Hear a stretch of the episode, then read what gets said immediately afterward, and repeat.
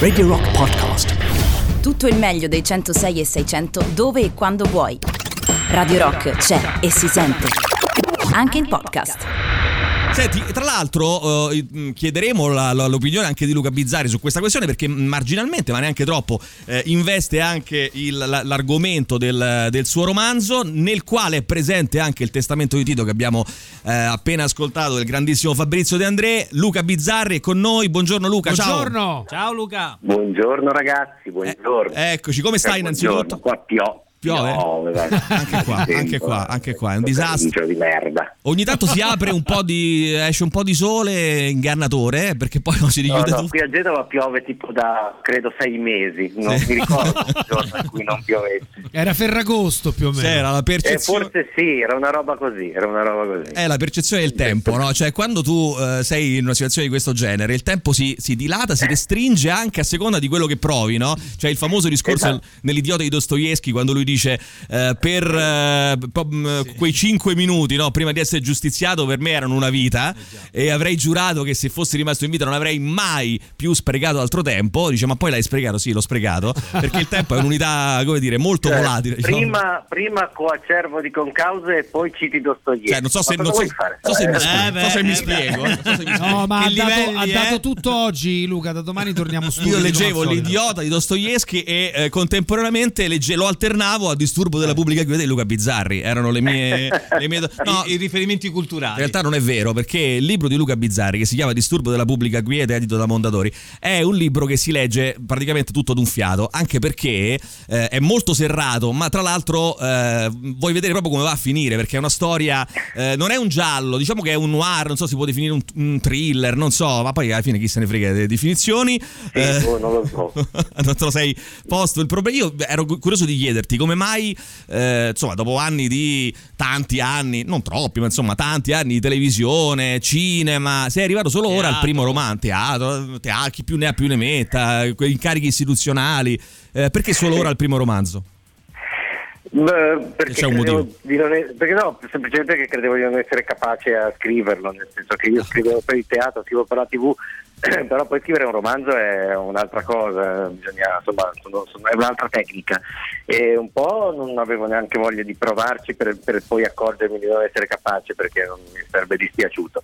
E quindi pian pianino l'ho cominciato senza dire niente a nessuno e poi quando ho capito che forse riuscivo ad arrivare in fondo, allora mi sono fatto avanti. Ti hai preso gusto, eh, ma è stato più difficile o meno difficile di quanto pensavi? No, è molto più difficile, anche perché io pr- praticamente quando ho cominciato a scrivere il disturbo eh, non, non sapevo come, andre- come sarebbe andata a finire, cioè sapevo solo come iniziava la storia, ma non sapevo come sarebbe finita. E quindi eh, pian pianino l'ho dovuta costruire come dicono proprio di non fare quando scrivi un romanzo, cioè non ho fatto la scaletta, non ho fatto niente, mi mettevo lì, scrivevo. e- Scrivendo, l'hai costruita scrivendo? Esatto, esatto, l'ho costruito davanti a non alla pagina bianca perché scrivo al computer, ma insomma quella roba lì. Tra l'altro tu raccontavi, se non, se non ho capito male, che, che, diciamo, l'idea iniziale ti era venuta da un racconto di un amico eh, di, di tanti anni fa che, ti, che- che appunto ti, ti aveva dato questa- questo suggerimento, che però poi tu ricordavi male. poliziotto- Sì. Sì, avevo questo amico poliziotto che mi raccontò questa storia, cioè di, loro, lui in pattuglia che stava finendo il turno, che incontrano questo senegalese che vuole essere portato in galera e loro non ne hanno voglia perché questo non sta facendo niente di male, in più non hanno voglia di scrivere. Ehm, però poi la cosa divertente è che quando è uscito il libro questo mi ha telefonato, questo poliziotto che non fa più il poliziotto, non vive più in Italia e mi ha fatto notare che la storia che mi aveva raccontato era completamente diversa, cioè me la ricordavo male. Fantastico. Però questo dice anche molto sulla memoria, no? Su... Eh già. Esatto, Eh. In- negli ultimi 30 anni mi ero ricostruito questa storia nella testa, ma me l'ero fatta a modo mio, non, non come era veramente. Ma ti ha detto che era meglio o che era peggio di quella che ti aveva raccontato lui? No, erano, erano, io praticamente eh, di due storie che mi aveva raccontato ne avevo fatta, una. Avevi, avevi fatto un bel Potere della sintesi, Luca, cioè.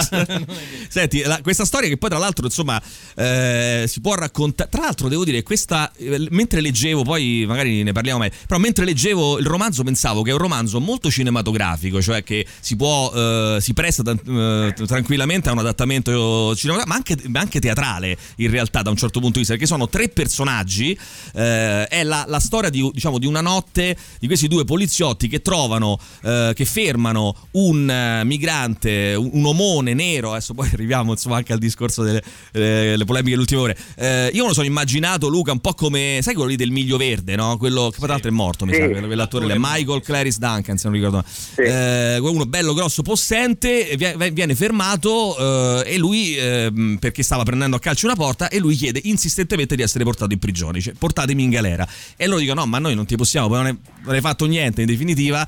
E eh, diciamo, mh, avanti questa notte con loro che cercano di non portarselo dietro perché dico, tanto lo rilasciano subito e poi noi dobbiamo stare tutta la notte a scrivere montagne di, di scartoffie. Esatto. Ehm, allora, questi personaggi, tra l'altro, mh, in- da un certo punto di vista, secondo me, questi personaggi sono, si possono fondere anche un po' in un unico. pers- sai, pensavo a quella cosa del quanto c'è di autobiografico, la classica domanda che si fa, no?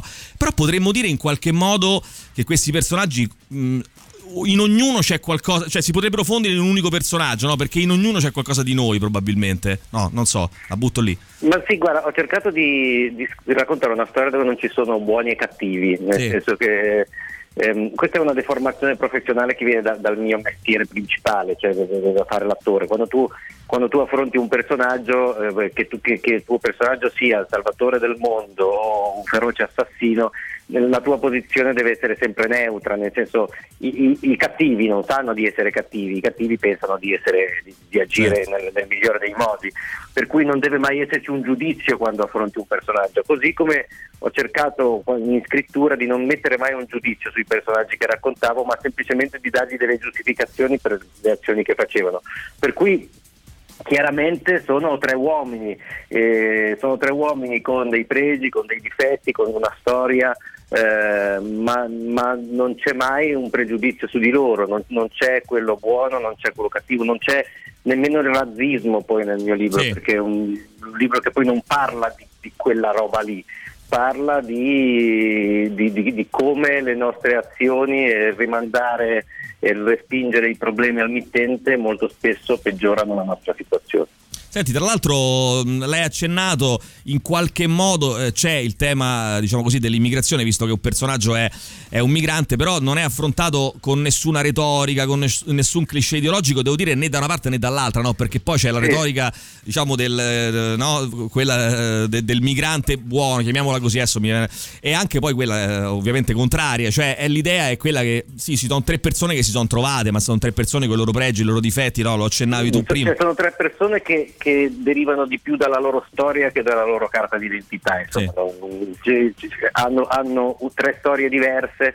ehm, fatte di, di azioni diverse, di reazioni diverse e quindi sono, sono poi tre persone che, che si confrontano in base alla, alla loro storia e non al colore della pelle o, o alla- o al paese di provenienza. ecco. Tra l'altro tu però eh, sulla questione insomma del, del negro, io prima cita- eh, raccontando, insomma, parlando di quello che è successo ieri sera, la partita rimandata, eh, ricordavo il monologo bellissimo di Lenny Bruce, no? in cui lui dice negro, negro, negro, negro, negro, finché la parola non avrà più nessun significato. no? Tu eh, c'è un punto nel, nel libro in cui affronti questa questione e dici e scrivi, eh, vediamo se lo ritrovo al volo, oh, a me quando mi chiamano negro mi piace, mi dà un senso di forza, naturalmente dice il protagonista, eh, che si chiama, eh, lui, lui si chiama Ibra, cioè lo chiamano Ibra, in realtà si chiama Mamadou, però viene, chiama- viene soprannominato Ibra, eh, dice mi dà un senso di forza, di potenza negro, una bellissima parola, ha dentro millenni di storia, di sofferenze, ma anche di orgoglio, di teste che non si sono mai abbassate veramente, di schiene che, non- che si sono piegate, spezzate, ma che sono rimaste lì. Anzi, più sento del disprezzo in chi mi dice negro, più percepisco anche la paura, il rispetto. Io sono negro e poi aggiungi la mia vita non è cambiata perché sono diventato meno negro, è cambiata perché sono diventato meno povero, che è una grandissima verità, fra l'altro, no? Perché già. ci sono i negri e poi c'è Samuel L. Jackson, cioè, eh, Eh sì. cioè, diciamo questo- Esatto. No, ma il problema è quello, no? che quelli che hanno paura dei neri hanno paura dei poveri, non dei neri, perché, Certo. perché i neri non, non- non fanno paura a nessuno. Eh, è vero che, che sulle parole molto spesso si fanno delle lotte assurde più che sui concetti, eh, a parte quello che è successo ieri sera che eh, secondo me è, è tut- è tutto sbagliato dall'inizio alla Sì, fine, sì. sia il comportamento del quarto uomo sia poi la presa di posizione, cioè se dei calciatori escono dal campo dicendo, come pare abbiano detto, che Erdogan gli ha detto di non finire la partita, Sì. Erdogan famoso Eh per il suo eh beh, senso della certo. libertà. Sì, eh sì, esatto. Grande democratico. Grande democratico. Eh sì, Suona- Adesso che Erdogan ci venga a insegnare che Dai. cosa si può dire e cosa non si può dire, I diritti umani, un po'- insomma, un po'. eh, esatto. Sì, però, sì. però poi forse è anche stato giusto così, perché è giusto anche stigmatizzare Parlarne. un comportamento che, che- che è completamente sbagliato, perché nel momento in cui qualcuno si sente offeso il comportamento è sbagliato di principio. Eh, quindi, però insomma è, è tutto un casino adesso, no? è tutto un bordello eh, in cui si, si rischia addirittura di perdere di vista poi la concretezza dei problemi. Abbiamo mh, eh, secondo te anche un problema di, di linguaggio, nel senso che eh, adesso le parole che dobbiamo utilizzare no? è complicato. Quando tu, eh, prima dicevo, quando ti fermi a pensare e ti crei un problema eh, di come chiamare una persona, già forse stiamo andando nella direzione sbagliata, no? c'è qualcosa che non va. Que- l'episodio di ieri, al di là del- delle ragioni di opportunità del quarto uomo, però insomma mi fa pensare, è chiaro che non possiamo fare l'inversione perché non è automatica, però se ci fosse stata una panchina, pensa all'NBA, no? una panchina di giocatori neri e un bianco, forse avrebbero detto il bianco, l'italiano, Eh, poi è chiaro che non è la stessa cosa, però dobbiamo forse arrivarci no? a questa, a questa re- reale parità, Luca.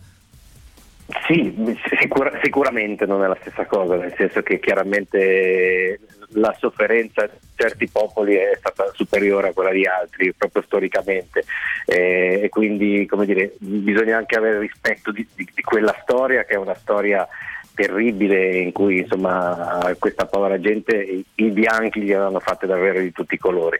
Eh, per cui insomma le cose secondo me non sono paragonabili ed è, ma è vero che eh, a un certo punto bisognerà arrivare a una vera parità, a una vera parità e quindi alla possibilità di usare le parole con più serenità.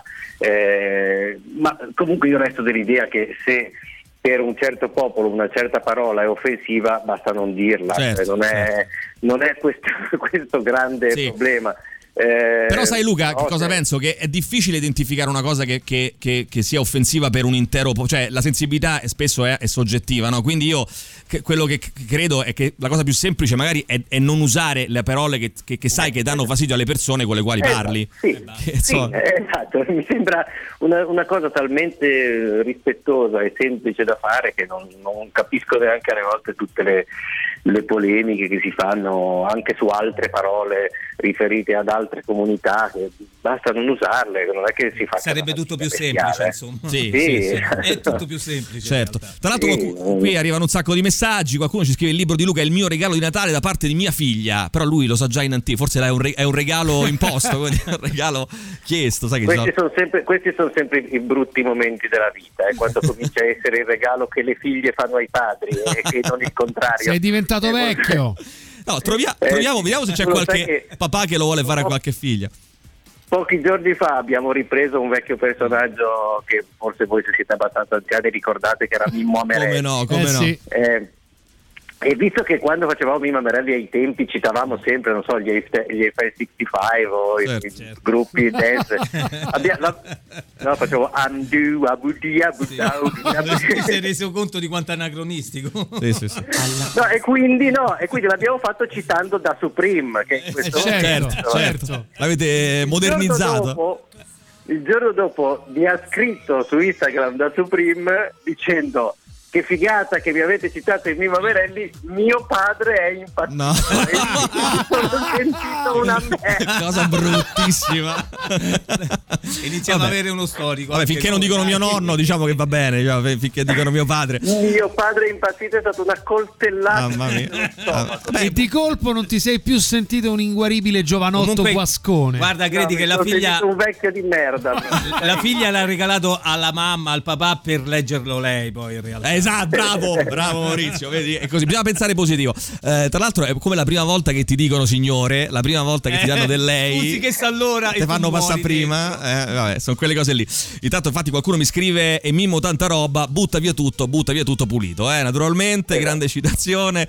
Eh, appena comprato il libro di Luca per mia moglie come regalo di Natale. Dai, e tutti, fa- eh, va Fabrizio, meglio. già due ne abbiamo Eh, venduti. dai, dai, dai, Vai, dai, che- meglio, la dai. moglie, la mo- vogliamo qualcuno che lo compri per sua figlia o per suo figlio. Prima della fine dell'intervista dobbiamo trovare, dobbiamo vendere un libro per A la un figliola. adolescente, O- dai, su. un adolescente. Senti Luca, mi devo fermare un attimo. Tu hai um, qualche altro minuto ancora per stare con noi? Devi Io ho scappare. un cazzo dalla mattina alla sera. No, fermo, come noi, come noi. fare? Senti, che ascoltiamo dopo la pubblicità? Hai una preferenza musicale? Cosa ti va di sentire? Qualsiasi cosa, eh? Allora, sentiamo ro- Radio Rock. eh, Quello che vuoi. Porca miseria. Un Peter Gabriel, Sì, che cosa? eh? Ma, ma anche un classicone, uno Sledgehammer. Uno, Benissimo. Così, un, mm, no? Benissimo, perfetto, perfetto, perfetto. Torniamo fra pochissimo, un paio di minuti di pubblicità e torniamo con eh, ancora qui in diretta con Luca Bizzarri. Parliamo di Disturbo della pubblica quiete, il suo primo romanzo, fra poco.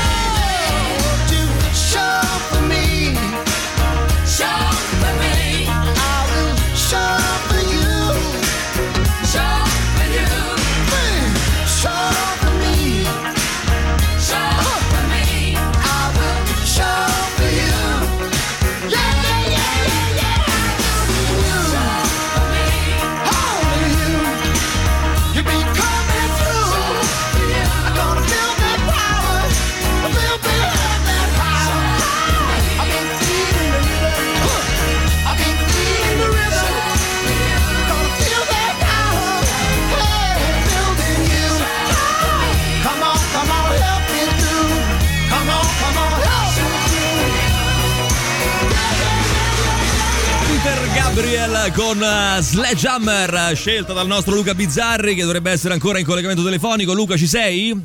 Ci sono, ci sono. Eccolo. ci sono. Allora, guarda che c'è qualcuno che ti scrive: Vista la scelta musicale di Luca, ora acquisto subito una copia del libro Bene. per mia figlia. No, però, ragazzi, ve l'ho già detto più volte: dovete mandare le prove. Qui mandate subito lo screenshot del- che avete pagato il libro su Amazon, che avete comprato il Esatto. libro su Amazon, e noi siamo contenti. Eh? prove, ci vogliono le prove.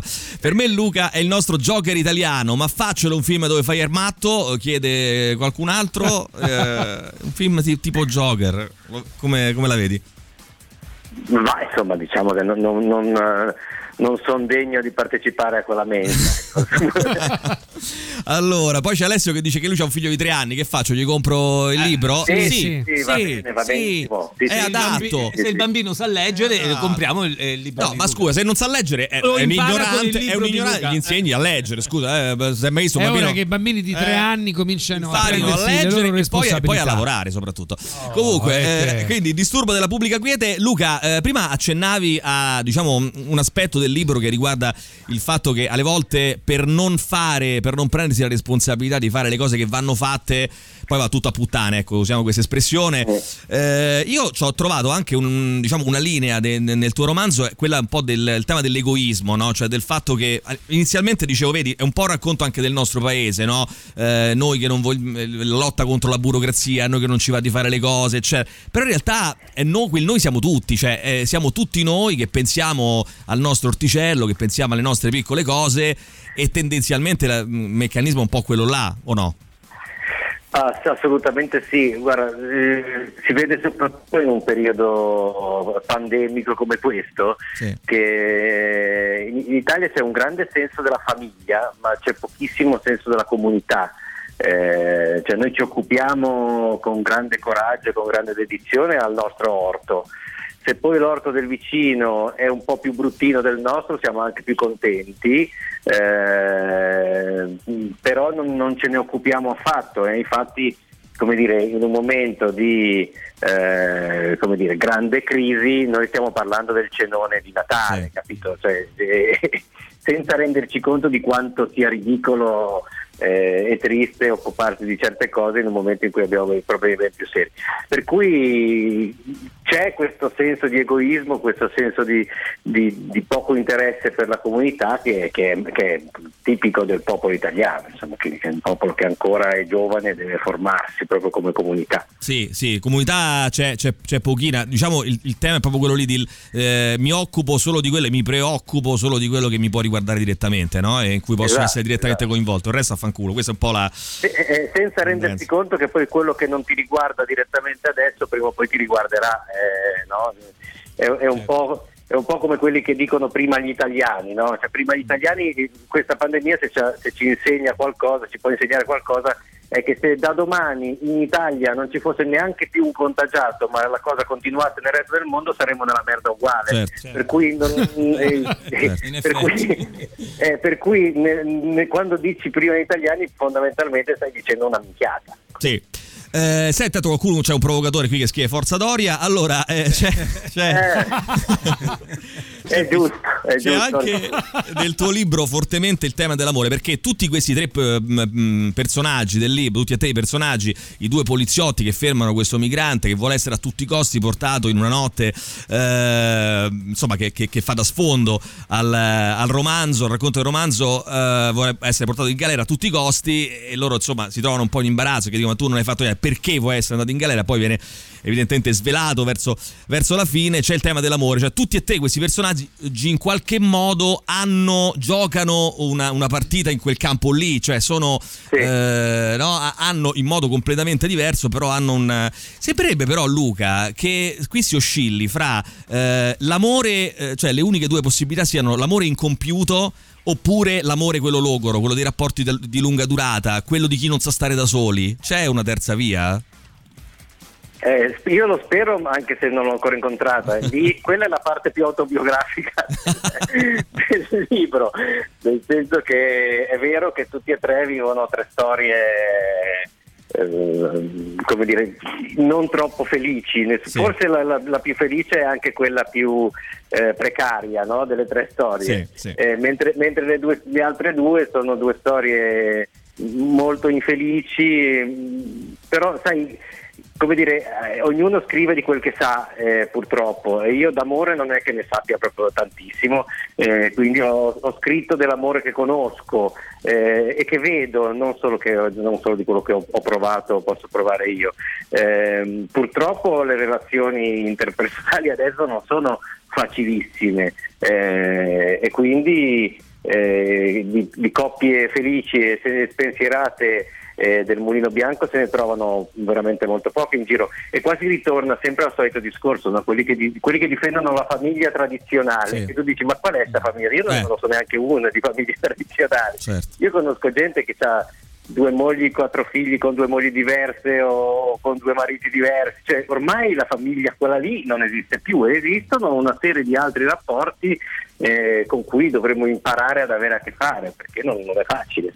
Senti, eh, qualcuno scrive: È vero che il migrante nel libro in realtà non era un senegalese, ma Paolo Chesisoglu. Non so se ti sei ispirato a Paolo Chesisoglu per. che Sisoglu viene da un'altra parte del mondo. Eh, così. No, a proposito, a proposito dell'amore, tu dici a un certo punto, fai dire a un tuo personaggio, a un certo punto, che tra l'altro è un personaggio meraviglioso, quella- la figura del barista, che leggevo che, che esiste davvero a Genova. Sì, sì, barista lui lì. è l'ammiraglio, è vero, è vero. Fantastico. Pensa Dici- che non ha ancora comprato il libro. No, eh, Non so, so. assolutamente, si vergogni. Assolutamente si, de- si deve leggere. Eh, si deve leggere lui nel libro. L'amore va- non va trangugiato, va assaporato lentamente. Invece, alla tua età tendiamo a bere a canna. Eh, se bevi a canna, le possibilità sono due: o ti va di traverso, oppure fai fuori tutta la bottiglia in 10 minuti e ti ritrovi sbronzo senza aver assoprato il prodotto, senza esserti gustato tutto sorso per sorso. Eh, vieni che ti faccio un rabocco che ne hai bisogno. Ehm, vabbè, questo è un altro. Eh, il discorso è, Luca, che molto spesso ehm, si tende a, eh, secondo me, a confondere l'amore con quel senso, cioè si scambia la mutua assistenza per l'amore, cioè quel senso, quel, quel bisogno di contatto, quel bisogno di eh, anche di avere qualcuno che si prenda cura di te, che però non so se quello lì è l'amore poi effettivamente, no? E quindi come dice il barista, eh, forse è bene, no, per far funzionare le cose, assaggiare un sorsetto alla volta, no? Ehm, prendere qualche cosina eh, e poi eh, riallontanarsi. Tu che dici? Eh, qua stiamo andando su dei terreni molto complicati. Sì, molto complicati, nel senso che eh, soggettivamente ognuno vive l'amore un po' come gli pare e, e ci sono anche forse delle situazioni di mutuo soccorso che sono paragonabili all'amore, se non addirittura superiori all'amore, alla dedizione, perché poi molto spesso noi confondiamo l'amore con quella roba lì che ci ribalta lo stomaco, ma magari non è proprio quello. Insomma, Mm.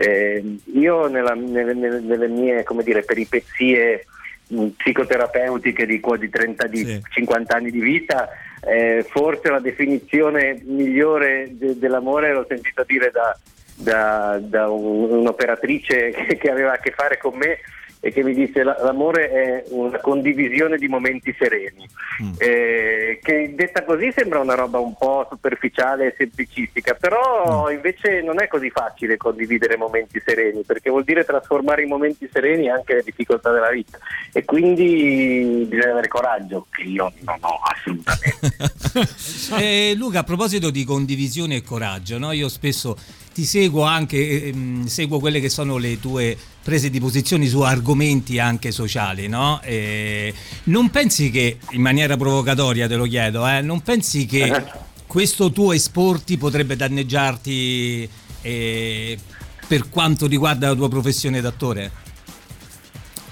No, no, non, non faccio il politico, io non vivo di, di voti, vivo, eh, faccio, faccio un mestiere dove certo il consenso è, è importante, eh, però io cioè, dire, ho anche un- un'età in cui è, è importante dire quello che pensi, ecco, se ancora adesso dovessi pensare a se mi conviene o non mi conviene dire qualcosa, Certo. sarebbe una vita ben triste.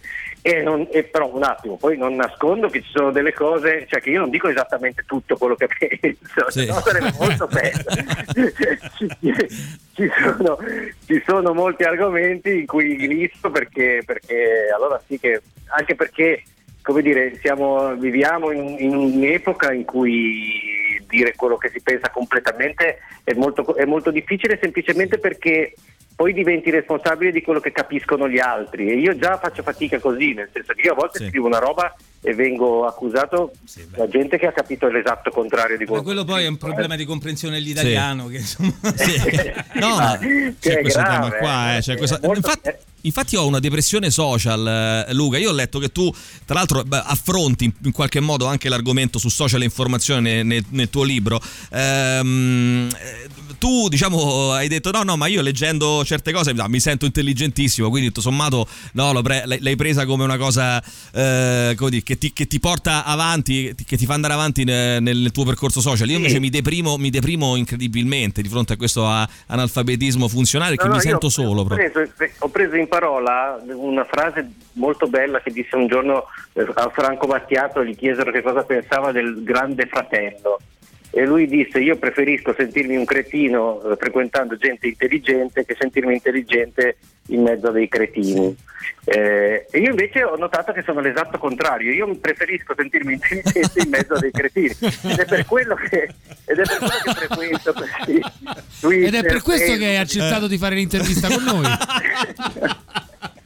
Realtà lui già Allora, io sapeva. guarda, quando, quando vedo della mediocrità intorno a me dico Ci cazzo butta." che figata Vabbè, eh, Che meraviglia.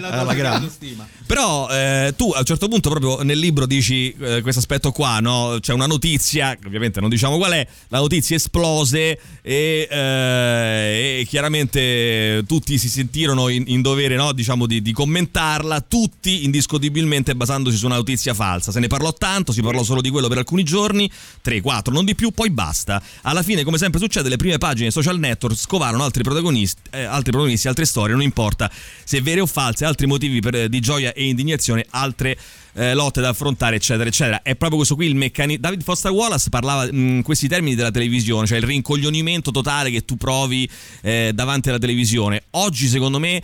Io non so se capita anche a te, Luca. A me mette paura perché ti, mh, ti trovi ad andare sui social con un atteggiamento completamente passivo. Cioè, sei lì e guardi, e dopo mezz'ora, un'ora dici: Ma io che cazzo ho fatto in quest'ora? Cioè, cosa, cosa, cosa mi ha dato quest'ora? Nulla. E io a me, con tutto che ci so, poi c'è un rapporto d'amore e odio, chiaramente, in tutti noi, però a me atterrisce. Non so se.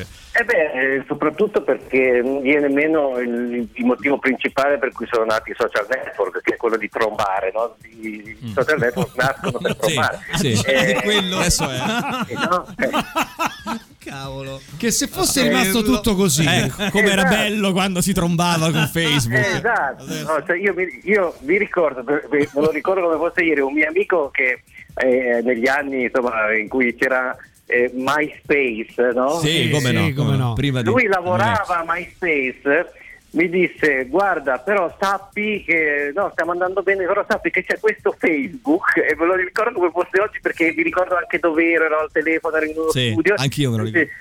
c'è questo Facebook e io te lo consiglio perché c'è un sacco di figa e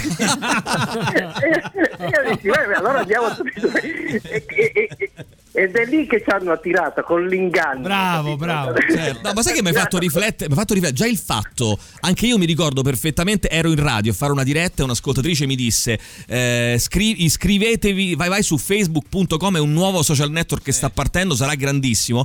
Già solo fosse l'11 settembre, cioè quelle cose che ti ricordi dove eri, già quello la dice lunga. Sì, eh. e la dice ancora più lunga di nuovo per non tornare sullo stesso argomento, il fatto che stiamo invecchiando, quindi io per favore soprassederei. Perché grazie. Facebook è da vecchi, ricordiamolo. ICQ, eh. sì sì Facebook adesso è da vecchio Eh, certo. Senti Luca, eh, ti devo lasciare però un paio di cose al volo, te le voglio chiedere. Allora, innanzitutto, se ti ci hai preso gusto, eh, uscirà l'anno prossimo un tuo nuovo romanzo o presto? Eh, Ci stai già lavorando? No, non ho molta fretta, devo dire la verità, anche perché adesso vediamo se la gente si compra questo, perché magari poi nessuno Sì. mi chiede di farne un altro.